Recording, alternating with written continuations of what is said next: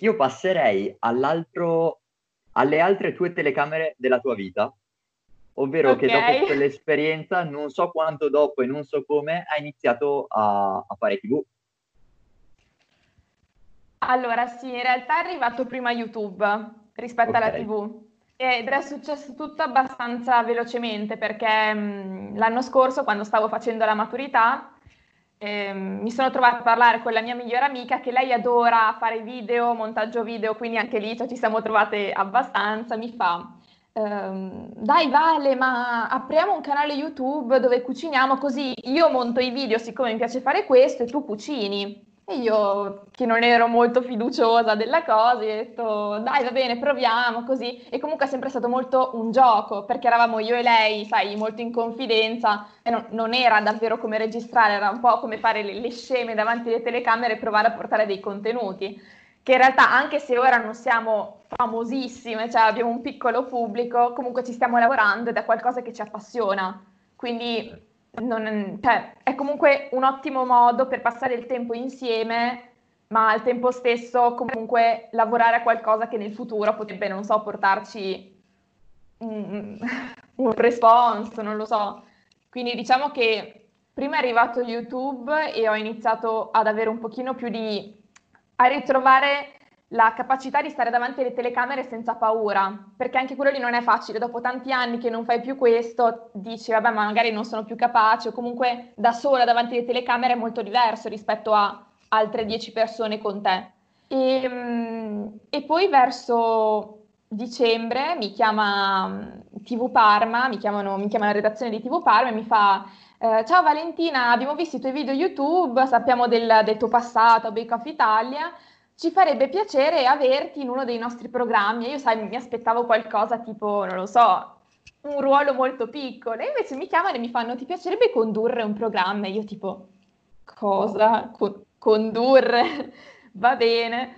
E, e, niente, ho iniziato, mi hanno chiamato, abbiamo fatto qualche prova, anche lì, sai, microfono, trucco, parrucco, tutte quelle cose lì. E, e niente, ho provato e anche se la prima volta in cui mi sono trovata davanti alle telecamere della TV della mia città è stato molto diverso rispetto ad essere in cucina con la mia migliore amica a fare dei video così scherzando e ridendo. E comunque lì effettivamente c'erano delle persone che lavoravano. Quindi io mi sono trovata lì, anche in questo caso, cioè anche se ormai sono cresciuta, ero comunque la più piccola, eccetera, mi trovo lì, va bene, proviamo. E le prime volte ricevevo molte critiche, cioè mi dicevano che continuavo a sbagliare, così facevamo tante volte le scene, mi sentivo molto in colpa perché comunque, sai, cioè, fossi da sola non è un problema, ma quando ci sono altre persone che stanno lavorando è giusto che tu sia performante e loro possano lavorare senza problemi. E quindi mi sentivo molto in colpa. Poi in realtà mi hanno detto: no, ma non ti preoccupare, è normale, le prime volte, sai, devi prenderci la mano, così. E quindi adesso che comunque è più tempo che ci sto lavorando, mi diverto molto di più perché sono più sciolta e ho più spazio, diciamo, per esprimermi senza problemi davanti alle telecamere. Certo. E invece che tipo di programma conduci e come funziona un pochino? Allora, eh, il primo, primo, primo programma che ho condotto erano tre puntate di sfide dove praticamente c'erano delle mm, ragazze che venivano, si sfidavano e hanno fatto tutte le chiacchiere. Sai il dolce quello di carnevale, quelle croccanti? Okay. E io ero lì che intanto che, che, cucinavano gli dovevo fare delle domande, quindi riguardo alla loro vita, quello che facevano, non solo la pasticceria o comunque quello che stavano combinando, ma anche che cosa facevano al di fuori. E mh, mm, sono state sei, si sono sfidate e alla fine abbiamo eletto la più brava, che è diventata la Resdora numero uno, perché a Parma Resdora vuole dire tipo casalinga barra cuoca, cioè comunque okay. diciamo capo della casa. E, e, quindi niente, abbiamo eletto la Resdora e anche lì è stato molto bello perché hanno pubblicato tutto sulla Gazzetta, cioè sul giornale di Parma, è stato come un evento, quindi è stata un bel, una bella prova del fuoco perché comunque cioè, stata, è stata la prima volta che mi mettevo dall'altro lato, cioè non colei che cucinava e gli facevano le domande, ma colei che effettivamente faceva le domande a coloro che cucinavano. Ed è stato abbastanza strano e anche abbastanza difficile, cioè pensavo fosse qualcosa di, di più facile. Cioè, sai, quando lo vedi dalla TV, tu guardi e dici, ah, beh, vabbè, ma potrei farlo anch'io. Certo. Io facevo la sbruffona così quando guardavo um, Borghese che faceva quattro ristoranti, vabbè, ma potrei farlo anch'io. E poi invece non è vero, cioè ti trovi lì e sei lì, oh mio Dio, e ora cosa faccio? Non lo so, ragazzi. E, um, invece il programma che sto conducendo ora, che per il momento abbiamo sospeso perché ovviamente non possiamo andare a registrare, ehm, si chiama Dolci Sfide in pasticceria e in questo caso io vado nelle diverse pasticcerie di Parma, intervisto il pasticcere e la proprietaria o il proprietario della pasticceria e um, gli chiedo un po' se hanno dei segreti riguardo a, ai loro dolci, li assaggio, do dei voti, quindi simile a quattro ristoranti, sai, do i voti per la location, il gusto, il servizio e tutto. E, um, e anche questa è una bella sfida, però ti giuro che cioè, se dovessi fare qualcosa 24 ore su 24 sarebbe davvero registrare perché è un ottimo modo per mettersi alla prova. Perché se tu sei a casa per i fatti tuoi, fai le cose che piacciono a te, ma quando tu vai davanti a delle altre persone che comunque stanno lavorando e devi provare a dare il meglio di te, è sempre una sfida, è una continua sfida, quindi cioè, è un'ottima opportunità. Anche ad esempio lavorare su YouTube, secondo me è un ottimo modo non solo per, cioè ad esempio come nel tuo caso, mi hai raccontato che tu fai questa cosa perché hai capito che al giorno d'oggi il mondo dei social è fondamentale per farsi una posizione in futuro. E io credo che questa cosa rispecchi molto anche la mia idea, il mio pensiero. Cioè che se io in futuro voglio diventare qualcuno davvero nel mondo della pasticceria, della televisione, mm, comunque avere una posizione affermata, devo farmi un certo nome anche sui social e in televisione. E mh, fino all'anno scorso credevo di voler fare solamente la pasticcera. Cioè io volevo lavorare in una pasticceria, avere la mia pasticceria, fare dolci dalla mattina alla sera. Però ora come ora che mi trovo davanti alle telecamere e vedo che mi piace così tanto, che mi diverto tantissimo, allora inizio ad avere qualche dubbio, dico magari mi piacerebbe fare questo in futuro però um, adesso non lo so, vedremo, vedremo come andrà. Certo, poi più sperimenti sui diversi social e prima inizi, più sperimenti, più impari e di conseguenza arrivi meglio e piaci di più.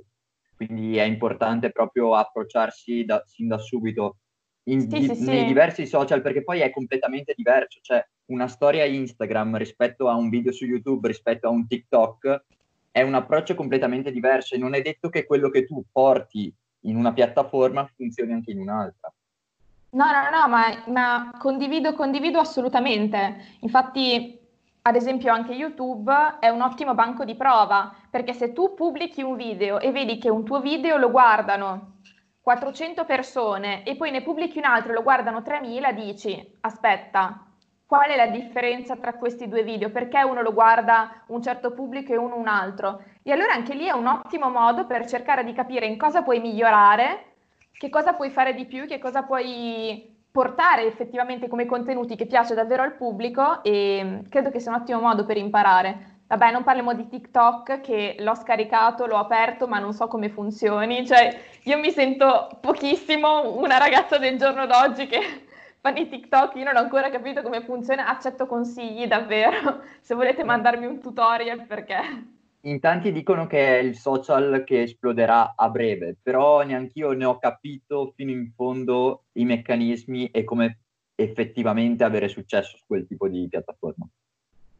Sì, perché alla fine ho visto cioè ci sono tantissimi generi, cioè ci sono le ragazze che ballano, oppure ci sono i video divertenti, eh, ci sono i video anche quelli che ti fanno pensare effettivamente per, la sensibil- cioè per il, giorno, ehm, il giorno della Terra che c'è stato pochi giorni fa.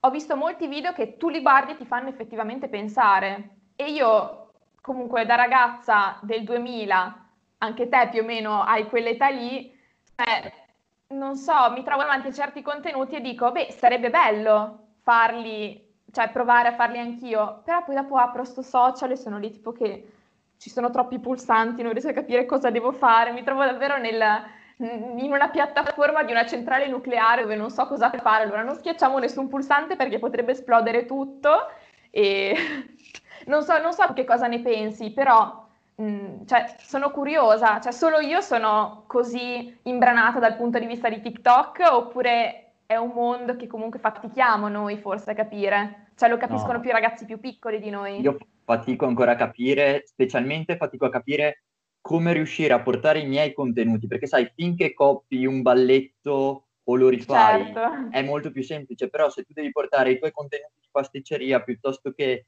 i miei contenuti dei podcast, è difficile riportarli in un qualche modo sì, su quella sì. piattaforma, quindi è un po'... Ascolta, volevo un attimo chiudere il discorso TV chiedendoti che difficoltà hai incontrato e specialmente immagino sia molto difficile gestire i ritmi della puntata, specialmente nel primo programma che hai condotto, non far mai perdere il ritmo e la preparazione precedente e poi tutto l'ambiente attorno, un po' come abbiamo trattato prima eh, con Bake Off.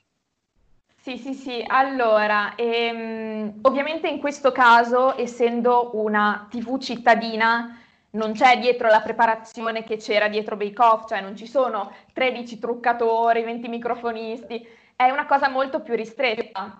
Però comunque le dinamiche sono le stesse, quindi c'è il regista che ti dà direttive, ti dice cosa fare, nel mio caso mi insegna, anche perché io effettivamente non vengo, cioè non, non ho mai fatto un'esperienza di questo tipo, eh, cioè proprio di, condu- di conduzione intendo. E, ehm, e, poi ci sono le persone addette alle luci, alle telecamere e diciamo che il rischio più grande è di essere poco carismatici quando si presenta, poco interessanti, cioè che la persona accende la TV, ti vede e fa no dai giro, perché non ce la fa più a guardarti. Quindi questa è una cosa che quando ti trovi per la prima volta lì, che sei tu che decidi se la persona cambierà canale oppure se rimarrà a guardarti perché è attratto, perché c'è qualcosa che non, non riesce a fargli distogliere lo sguardo, ecco, questa non è la cosa facile, cioè questa è la cosa più difficile secondo me, saper gestire bene ehm, non solo la puntata, perché comunque dipende da te, ma anche il modo in cui ti, eh, ti approcci, ti comporti, il modo in cui ti, com- mm, ti, comporti con l'altra persona che sta cucinando. Quindi le devi dare una mano, perché ovviamente non ha mai fatto una cosa del genere e dici, beh, ma quando c'ero io qua, se mi avessero trattato male, come ci stavo? E quindi devi comunque pe- continuare a pensare a tutte le possibili dinamiche che si formano. Quindi come comportarti con il regista, che devi avere un atteggiamento, come comportarti con le persone che vengono a partecipare al tuo programma effettivamente, che non avendo mai avuto esperienze, devi comunque dargli una mano. E poi il primo lavoro devi farlo su te stesso, perché comunque ehm, devi capire come attrarre il pubblico, come farlo rimanere attaccato allo schermo. E quindi credo che questa sia principalmente la dinamica che sta dietro a un programma TV, seppur piccolo. Esatto, poi hai sottolineato un concetto importante che secondo me la presentatrice o il presentatore è un po' un collante tra tutte le componenti di un, di un set e del programma stesso, quindi deve un po' gestire tutta la situazione e anche tutte le relazioni che si instaurano all'interno di un, un cast sì, di quel sì, tipo. Sì, perlomeno cioè, in questo caso, essendo comunque una piccola produzione, eravamo massimo in 4-5 persone, eh, non mi è mai capitato, sai, di, essere, cioè, di, ave- di, di, trovarmi in una situazione troppo dispersiva, cioè che non sapevo bene con chi dovevo parlare, cosa dovevo fare, perché io in questo caso mi rapporto con il regista, parlo con lui e poi parlo con la persona che ho di fianco con cui sto cucinando.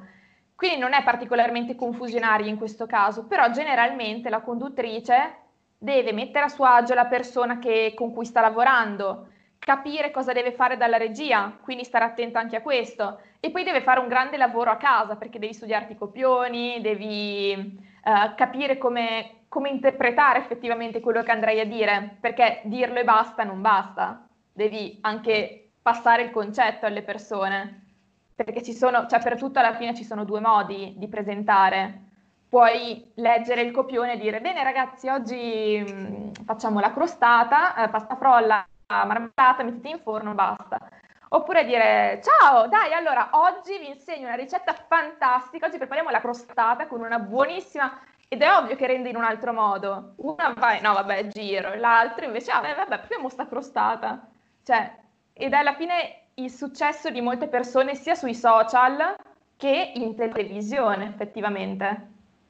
Cioè, se Borghese non dicesse, beh, 10, cioè lo guarderesti, cioè io non lo guarderei se non desse 10 alla certo. location, cioè è ovvio che ti, proprio stai lì e sei estasiato quando lo vedi, perché è un personaggio.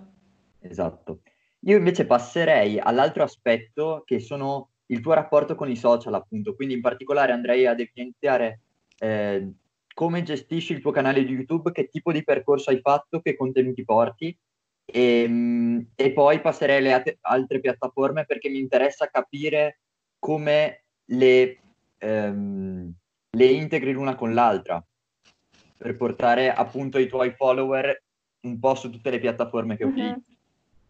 Allora, diciamo che secondo me nel mio caso sono avvantaggiata perché parlando di cibo è abbastanza semplice portare i contenuti da una piattaforma all'altra. Cioè io metto la video ricetta su YouTube, quindi se vogliono vedono tutto il procedimento, io che spiego come fare tutto.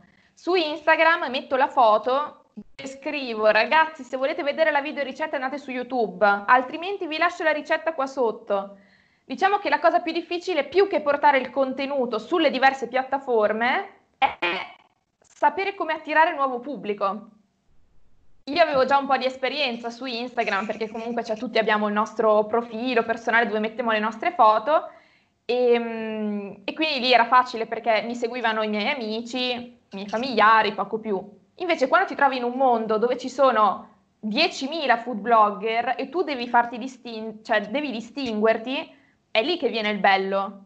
Perché se non porti un contenuto innovativo, ma porti sempre lo stesso biscotto con le gocce di cioccolato, è ovvio che uno si stufa vabbè, seguo già l'altra che lo fa perché dovrei seguire questa. Invece quando magari, non so, eh, nelle, nelle, storie sei un po' spiritosa o mh, mm, fai domande che comunque alle persone interessano, quindi magari non parli solamente di cibo, ma ti interessi anche di musica, di film, di qualcos'altro, rendi il tutto più interessante.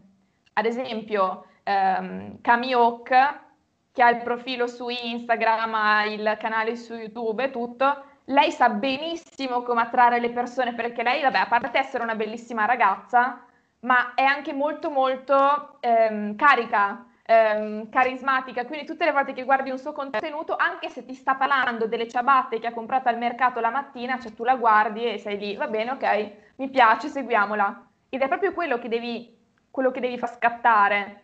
Il ok, ti voglio seguire perché mi interessa quello che dici ed è anche la cosa più difficile da fare. Ovviamente se fosse facile ce la faremo tutti, saremmo tutti delle fashion blogger eh, da un milione e mezzo di follower. No, poi è molto interessante questo aspetto che hai sottolineato e in particolare di te mi ha colpito il modo in cui eh, fai apparire la tua persona. Mi spiego. Eh, quando tu sei sui social, molto spesso c'è chi magari non fa vedere la propria faccia, riposta solo i contenuti, magari non so, la foto del dolce, così, però secondo me il segreto è proprio far legare eh, la persona che ti segue alla tua persona proprio, alla, alla, tua faccia, al tuo modo di fare, di essere, perché è quello che attrae alla fine. Perché una torta al cioccolato la posso portare io, la puoi portare certo. tu, però la cosa che differenzia è proprio come mi presento io, non tanto la torta. Sì, sì, sì, infatti credo che, ad esempio, mi capita molto spesso su Instagram soprattutto di vedere delle pagine con dei dolci spettacolari, sai, fatti benissimo, perfetti, delle decorazioni bellissime, però non si vede mai la persona che ci sta dietro. E ti manca proprio il contatto umano, perché anche se il social tendiamo a considerarlo come un mezzo di trasmissione freddo e comunque molto distaccato dalla realtà, in realtà dietro ci sono delle persone che effettivamente ci lavorano e ci stanno per molto tempo. Quindi quello che deve passare, come hai detto bene te, è proprio che io faccio un dolce, ok, questa è la mia torta al cioccolato, però la sto facendo io. Cioè, mi sono messa io lì davanti ai fornelli a impastare la farina con il cioccolato e le uova. E è proprio quello che secondo me deve passare della chiave del successo, non che io lo abbia, però nel senso secondo me è il miglior consiglio che si può dare a chiunque voglia approcciarsi a questo mondo, farsi vedere per quello che si è, perché se volessimo tutte fare, cioè volessimo tutte essere uguali, non ci sarebbe più divertimento anche nel seguire un profilo o seguirne un altro. Il segreto è proprio essere interessanti per quello. Ascolta, io volevo chiudere mm-hmm. con uh, dei consigli, o meglio, volevo capire un attimino, premesso che io non ne so niente di pasticceria, volevo capire un po' le basi, da cosa si parte e che consiglio dai a chi vuole approcciarsi a questo mondo. Allora, secondo me il miglior consiglio che si può dare a una persona che vuole approcciarsi al mondo della pasticceria è cucinare quello che gli piace. Cioè, se a te piace la torta di mele e dici, guarda, devo andare sempre a prenderla in pasticceria perché io senza torta di mele non vivo, allora tu devi imparare a farla da solo Perché quando poi dopo riesci a fare la torta di mele che dici basta, è buonissima, fantastica, allora è lì che trovi soddisfazione. Cioè, se tu dovessi metterti, cioè di solito il consiglio che danno è parti dalle basi della pasticceria.